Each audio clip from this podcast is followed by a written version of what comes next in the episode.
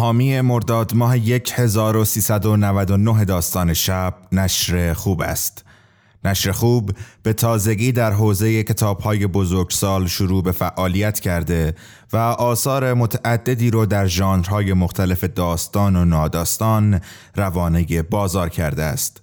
نشر خوب امید دارد با انتشار بهترین و ارزشمندترین آثار منتشر شده در بازار جهانی دروازه های شناخت و دانایی رو به روی خوانندگان فارسی زبان بکشاید و به بهترین شکل پاسخگوی نیازها، خواسته ها و دقدقه های جامعه کتابخانه کشورمان باشد. لطفاً به سایت نشر خوب به نشانی www.khoobb.com مراجعه فرمایید و با آشنایی با عناوین منتشر شده این نشر کتاب های این نشر رو به صورت الکترونیکی خریداری کنید. ارسال کتاب ها برای مخاطبین داستان شب رایگان است.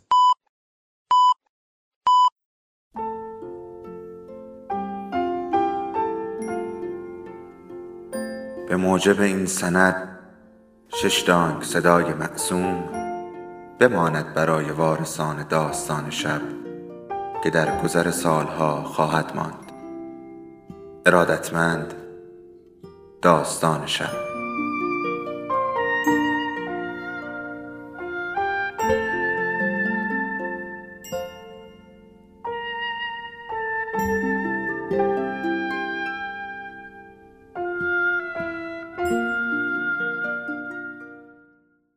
یکی بود یکی نبود.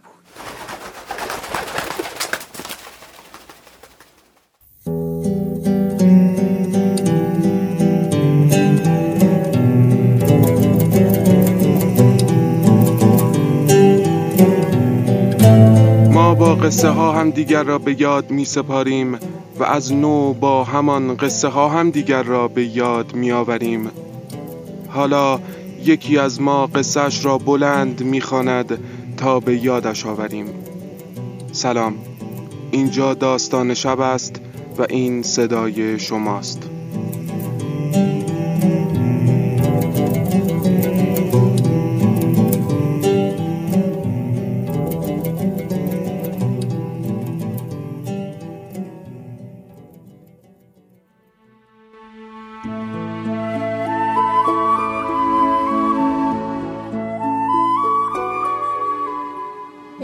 خالی نیست نویسنده و خانش هانیه کسایی فر دو هفته ای می شد که سهر سهر همیشگی نبود سهراب از پنجرهش می دید شمدانی هایش را که آب می دهد دیگر نوازششان نمی کند. پشت میز می نشست لپتاپش را روشن می کرد ولی دیگر چیزی نمی نوشت. چند شب بود سهراب می دید مرد دیر به خانه می آید. سهر بیقرار هی می رود تا پشت در از چشمی راهرو را نگاه می کند و بر می گردد. بعد که مرد از راه می رسید می دوید جلوی در اول دست می انداخت دور گردنش بعد کیف و کتاب یا روزنامه ای را که دست مرد بود می گرفت. به آشپزخانه برمیگشت و چای می ریخت. مرد می آمد می نشست پشت میز و سیگار پشت سیگار می کشید. مثل خیلی شبهای قبلتر چیزهایی می‌گفت و سحر در لپتاپش تایپ می‌کرد اما سهراب حس می‌کرد این شبها هر دو بیقرار و مضطربند. سهر هر چند دقیقه یک بار دست از نوشتن می‌کشید بلند می‌شد و دور میز راه می‌رفت و حرف می‌زد. با مرد سر چیزی بگو مگو می‌کرد انگار. بعد از بگو مگوی دیشبشان سهراب دیده بود سهر میلرزد. وقتی مرد از آشپزخانه بیرون رفت سرش را روی میز گذاشت.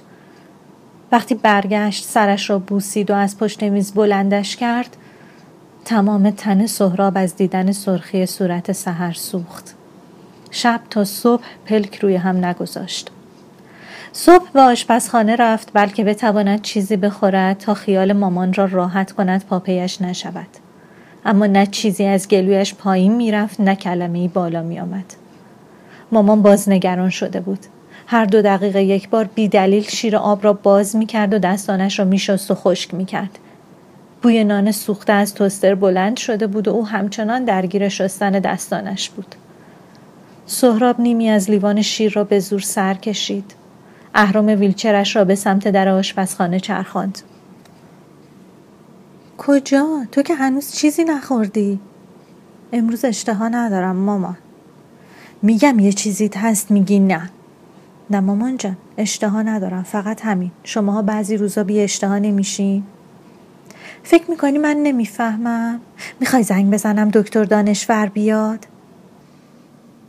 دیر گفته بود.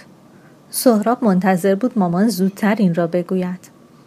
مامان همیشه دنبال بهانه بود زنگ بزند دکتر دانشور بیاید. آمدن او اگر تأثیری هم در حال سهراب نداشت حال مامان را بهتر می کرد. برای سهراب مهم نبود دکتر دانشور بیاید یا نیاید. اصلا شاید بهتر بود بیاید. حال سهراب را غیر از خودش هیچ کس دیگر نمی توانست بفهمد. نمی‌فهمید و حتما به مامان می گفت نگران نباشین چیزیش نیست باز خواسته خودشو واسه شما لوس کنه. بعد مثل همیشه می‌رفتند روی بالکن می نشستند چای می خوردند و حرف می زدند. مامان مشغول می شد و دست از سرش بر می داشت. گفت نمی‌دونم اگه خیالتون رو راحت می‌کنه زنگ بزنین بیاد. از آشپزخانه به اتاقش که برگشت مثل تمام این چند وقت نیروی قوی ویلچرش را به سمت پنجره کشید. دید سهر دارد گلدانهای شمدانی را از پشت پنجره بر می دارد. در لحظه خون در رکایش یخ زد که نکند می‌خواهند از آن خانه بروند. بعد که لبه پنجره خالی شد سهر یک گلدان خالی گذاشت پشت پنجره و چند برگ کاغذ را در آن آتش زد. کاغذها مشغول سوختن بودند که مامان در اتاقش را زد. سهراب جان آقای دکتر اومدن؟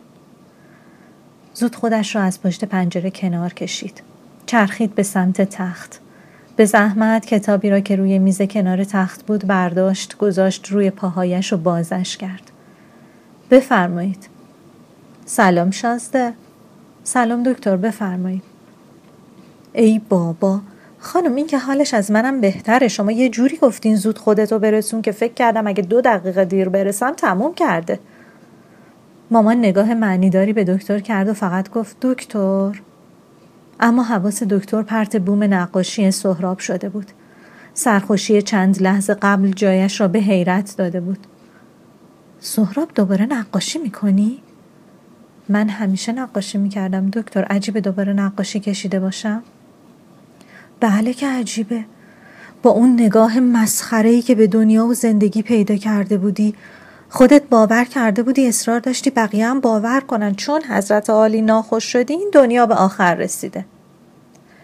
خب دکتر حالا اگه اشکالی نداره فکر می‌کنم دنیا به آخر نرسیده. دکتر نشست روی مبل کنار اتاق پاهایش روی هم انداخت و گفت بحث جالب شد. خانم چیکار کردیم بالاخره شازده از خر شیطون تشریف آوردن پایین؟ بعد دوباره به تابلو نگاه کرد و گفت حالا این پنجره خونه کی هست اینقدر قشنگه؟ بذار ببینم نکنه از پنجره های بلوک روبروست بلند شد و به سمت پنجره رفت. سهراب دست با اهرام ویلچر را به سمت پنجره چرخاند که برود و جلوی دکتر را بگیرد اما دیر شده بود. دکتر لای کرکره ها را با دست باز کرد. خب خب بذار ببینم. من که یه همچین پنجره قشنگی اینجاها نمی بینم یه جوری پنجره هاشون و پرده های زخیم کشیدن انگار حالا پشتش چه خبره؟ این ور پنجره هاشون که یا شیشه ترشی و آبقوره باشه یا گلدونای خوش شده ببین اون ورش چه خبره؟ بفرما همین پنجره روبرو یه گلدون خالی. چیه توش؟ خاکستر انگاری. خانم سهراب حق داره نمی‌خواد کرکرش رو باز کنه. دکتر به سمت مامان برگشت. دستش را گذاشت پشت مامان و به سمت در بردشت. همانطور که از اتاق بیرون می‌رفتند گفت خانم عرض کردم که این شازده الان حالش از منم بهتره. حالا که خدا رو شکر بهتره شما هم دیگه دست بردارین از لوس کردن مرد گنده. یکم هم به فکر خودتون باشین. حیف شماست به خدا. از دور شدن صدای دکتر سهراب فهمید همراه مامان به بالکن رفتند. نوبت ویزیت مامان شده بود. سهراب برگشت پشت پنجره. اولین بار که پنجره سهر را دید از بیمارستان برگشته بود دیدن پنجره آشپزخانه سهر از پنجره باز اتاقش باعث شده بود گناه نابخشودنی مامان را فراموش کند فراموش کند مامان نباید در قیاب او کرکره ها را بالا می‌داده و پنجره را باز می کرده است. قبلا هم اتفاقی آن پنجره را دیده بود. سالها بود آن آشپزخانه بلوک کناری که پنجرهش روبروی پنجره اتاق سهراب بود خالی بود و خاک گرفته. اما آن روز سهراب زنی را دید که پشت آن پنجره گلدانهای شمدانی با گلهای قرمز چیده به آن پنجره پرده تور گلدار سفید زده و از پس هلال های حاشیه پرده که جمع شده بود به یک طرف قابی زیبا ساخته برای دنیای کوچکش. از همان روز کرکره های پنجره اتاق سهراب هم دیگر کیپ نبودند. لایشان کمی باز شد تا سهراب بتواند بی این که زن ببیندش و سنگینی نگاه غریبه خلوتش را خراب کند تماشایش کند. متحیر بود از این حجم از زندگی و زنانگی فعال و سیالی که تا اتاق اون نفوذ کرده و رنگ همه چیز را عوض کرده بود. نمی توانست از آن قاب چشم بردارد وقتی آفتاب نقش گلهای پرده تور را اوریب روی پوست سفید و موهای سیاهش میانداخت و او به شمدانی ها آب می‌داد. وقتی ظرفها را در سینک روبروی پنجره میشست حالت نگاهش می‌گفت عمیقا فرو رفته در افکارش و پر کشیده به جایی بیرون از آشپزخانه گاهی همراه موسیقی که برای خودش گذاشته بود زمزمه می کرد یا به دقت به چیزی گوش می کرد و همزمان چیزهایی را خورد می کرد و به آن طرفی از آشپزخانه می رفت که سهراب نمی توانست ببیند اما حدس می زد اجاق گاز آنجاست. دلش می‌خواست چشمانش قدرتی جادویی داشتند. از دیوارها رد می شدند و گوشه گوشه آن دنیای گرم و خوشرنگ را می دیدند. و می توانستند کلماتی را که او روزها وقتی می نشست پشت میز آشپزخانه در لپتاپش تایپ می کرد یا روی کاغذ می نوشت بخواند. می نوشت و می نوشت و می نوشت و آخر وقتی از فشار کلمات راحت می شد انگار تکیه می‌داد به پشتی صندلی و سینه سفیدش چند بار بالا و پایین می‌رفت. حالا سحر در آشپزخانه نبود. شمدانی هایش هم نبودند. پنجرش بسته بود. اما یک شنبه نبود که سهراب بداند به کتاب فروشی رفته. خوشحال شود. پر بکشد تا کتاب فروشی یک شنبه اصری بود که برای اولین بار او را خارج از قاب پنجره دید. سهر خانه نبود و قاب خالی بود. قاب وقتی از حضور سهر خالی بود سنگین می شد انگار و تمام وزنش روی سینه سهراب بود. تصمیم گرفت حسرش را بشکند. از اتاقش بیرون رفت. فریده کنار مامان نشسته بود و چیزی میدوخت. فریده حالشو داری بریم تا کتاب فروشی یه سری به آقای فلاح بزنیم؟ ترسیده بود با ویلچر نتواند تنها مسیر را برود. آقای فلاح مدیر کتاب فروشی با فریده و سهراب مشغول احوال پرسی بود که سحر از انتهای کتاب فروشی آمد که سوالی از آقای فلاح بپرسد. ناگهان زمان برای سهراب متوقف شد و دنیا در سکوت فرو رفت. در آن سکوت و سکون سهراب برای اولین بار صورت زنی را که غرق دنیایش شده بود از نزدیک دید. آقای فلاح به هم معرفیشان کرد. سهر کمی آمد جلوتر. اول با فریده و بعد با سهراب دست داد و گفت که از آشناییشان خوشحال است اما سهراب نتوانست چیزی بگوید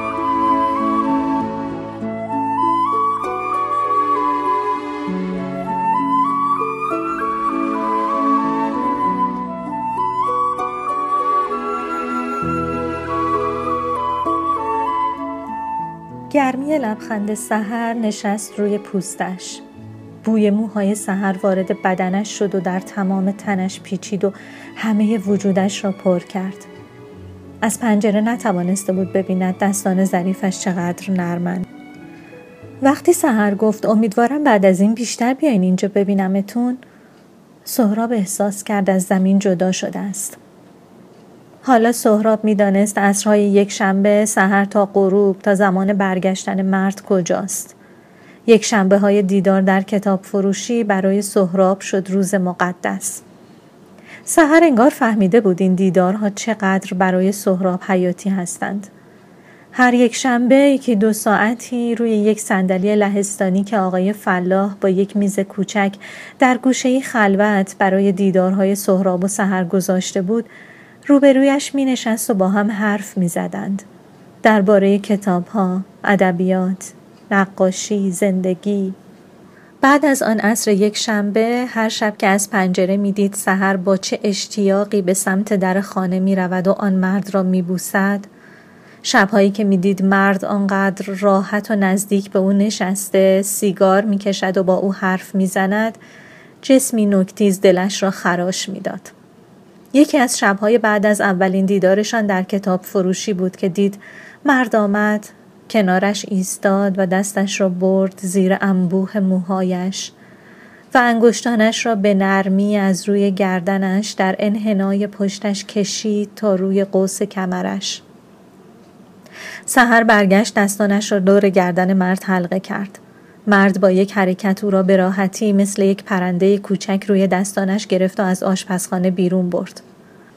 آن شب جسم نکتیزی که در دل سهراب فرو می‌رفت داغ هم بود. وقتی تصور کرد حالا لابد لبهای مرد از روی لبهای او آمده پایین و از کشیدگی گردن سفیدش رسیده به گودی کوچک پایین گردنش و کشیده می شود به طرف گردی سینه هایش آن جسم نکتیز داغ تا ته ته دلش فرو رفت. بعد از همان دیدار اول بود که تصمیم گرفت به آتلیهش برود. وقتی بعد از دو سال با فریده وارد آتلیه شد احساس غریبی کرد. آتلیه همان آتلیه بود. همه چیز همانطور بود که رهایشان کرده بود اما او دیگر سهراب سابق نبود. یک بار مرده و دوباره متولد شده بود. نفهمید تماشای تابلوهایش چقدر طول کشید. هر تابلو را که نگاه می کرد باور نمی کرد کار خودش باشد. کسی دیگر کشیده بودشان انگار. به مغزش فشار می آورد کی کشیده بودشان و چیزی یادش نمی آمد تابلوها بیشتر پورتری زنهایی بودند در حالات مختلف. پورترهایی نیم رخ یا تمام رخ از زنهایی با پیراهن با بلوز و دامن یا شلوار و زنهای اوریان ایستاده نشسته خوابیده. انحنای گردنها استخوانهای ترقوه قوس کمرها برجستگی های سینه ها و باسنها رانها و ساقها و حتی استخوانهای روی پاها و انگشتانشان را جوری کشیده بود که حالا با اینکه به یاد نمی آورد می توانست بفهمد روزهای متمادی درگیر دنیای هر یک از مدلهایش بوده است. انگار هر یک را دوباره با رنگ روی بوم آفریده باشد. هر یک در دنیای خاص خودش. ولی هیچ کدام حتی شبیه سهر نبودند. در سهر چیزی بود که هیچ یک نداشتند. در نگاهش، اندامش و حسی که مثل موجی نرم از وجودش بر می‌خواست و روی سلول سلول تن سهراب می نشست چیزی بینام و منحصر به خود او بود. در هیچ یک از تابلوهایی که به آن دقت و با تمام جزئیات از زنها کشیده بود نشانی از سهر نمی‌دید. سهر دنیای دیگری بود. حالا سهراب می‌دانست حتی اگر بیماری رمق را از دستانش نگرفته بود و همان قدرت سابق را داشت باز هم نمی توانست سهر را آنگونه که می بیند و حس می کند با رنگ روی بوم بیافریند. تصمیم گرفت قاب پنجرهش را بکشد. باید رنگ جدید می خرید. بوم سفید داشت. بومی که حالا نمی‌دانست تصمیم داشته چه چیزی رویش بکشد. دیگر هم مهم نبود. هر چیز مربوط به گذشته دیگر برایش مهم نبود. از فریده خواست بوم و قلم موهایش را بردارد که به خانه ببرد. دیگر نمی توانست در آن آتلیه کار کند. باید به اتاقش برمیگشت نزدیکترین جا به سحر تا شاید دوباره می توانست رنگ بگذارد روی سفیدی بوم و زندگی جریان پیدا کند که کرد. اما حالا چند روزی بود چیزی در مسیر این جریان سیال سنگ انداخته بود که سهراب نمی توانست بفهمد چیست. یک شنبه رسید و سهراب کلافه تر از هر روز بود. سهر را خیلی کم دیده بود. این چند روز بیشتر خانه نبود. شبها دیر وقت با مرد به خانه برمیگشت. عصر یک شنبه سهراب با اینکه از پنجره می‌دید سهر هنوز در خانه است زودتر از موعد به کتاب فروشی رفت. دیگر تحمل ماندن در خانه را نداشت. در کتاب فروشی سعی کرد با کتابی مشغول شود تا زمان زودتر بگذرد و سحر برسد. سحر که آمد مثل همیشه به طرف جای نشستنشان در کتاب فروشی نیامد. مشغول صحبت با آقای فلاح شد. همانطور که حرف می‌زد نگاهش بیقرار به این طرف و آن طرف میپرید و تند تند پلک می‌زد. سهراب را ندیده بود هنوز. آقای فلاح چشم از سهر بر نمی داشت و انگشتانش را لابلای موهای سرش به سمت عقب می‌کشید و این پا و آن پا می‌کرد. حرفهایش تمام شدند انگار که متوجه سهراب شد.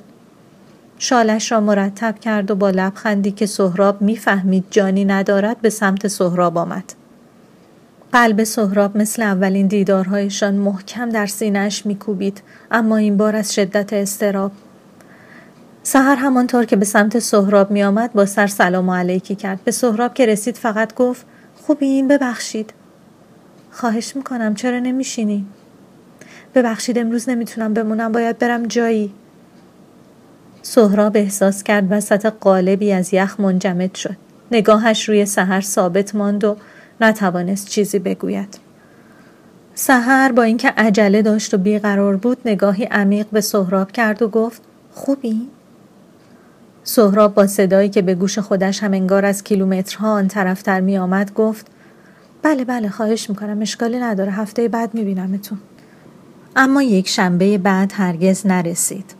نرسید که سهراب سر ساعت پنج عصر برود کتاب فروشی شهرک و سهر را ببیند و به او بگوید آن شب که مهمان داشتند از پنجره اتاقش دیده است آن مرد موفرفری با سبیل های سیاه در آشپزخانه سهر چه کار می کرده است.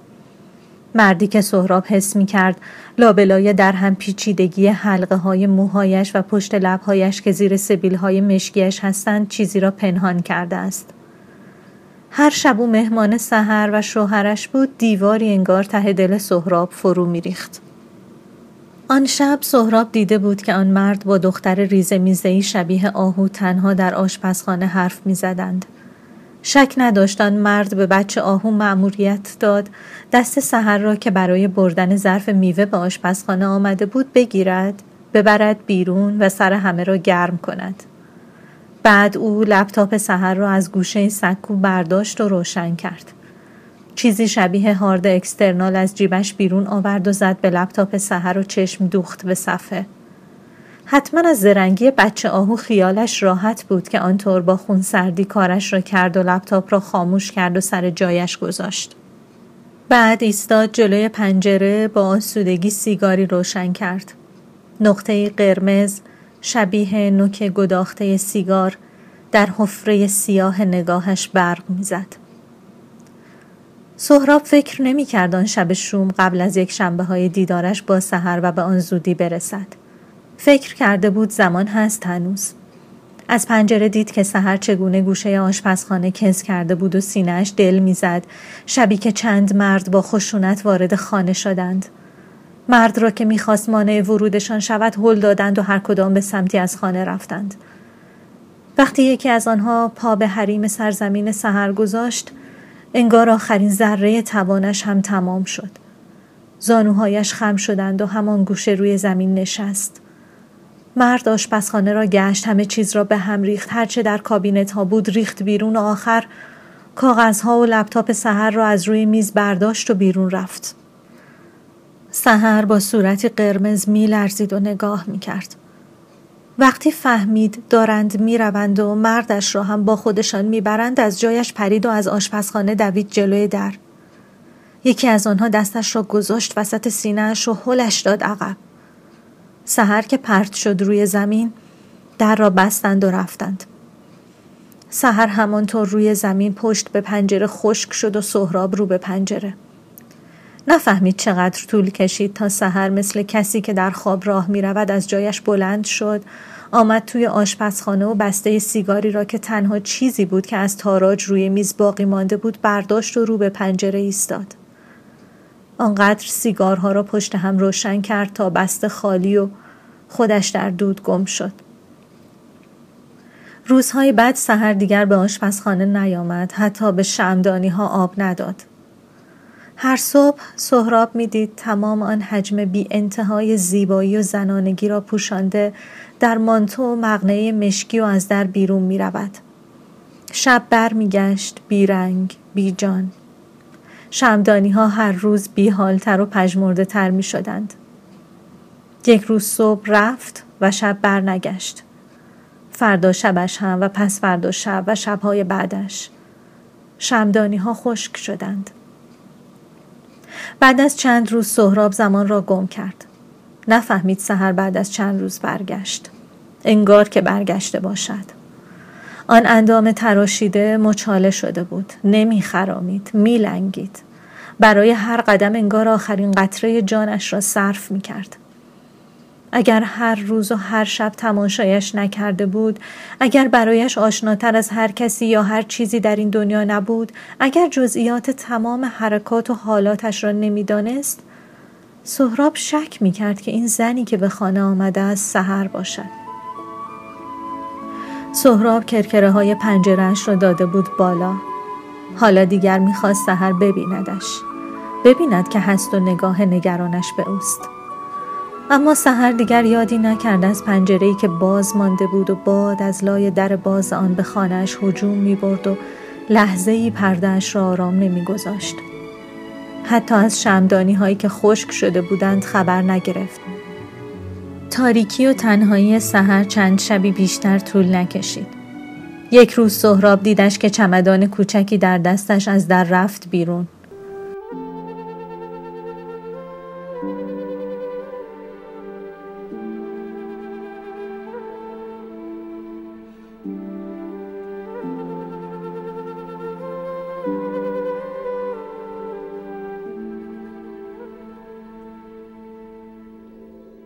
داستان شب بهانه است. برای با هم بودن دور هم نشستن شنیده شدن.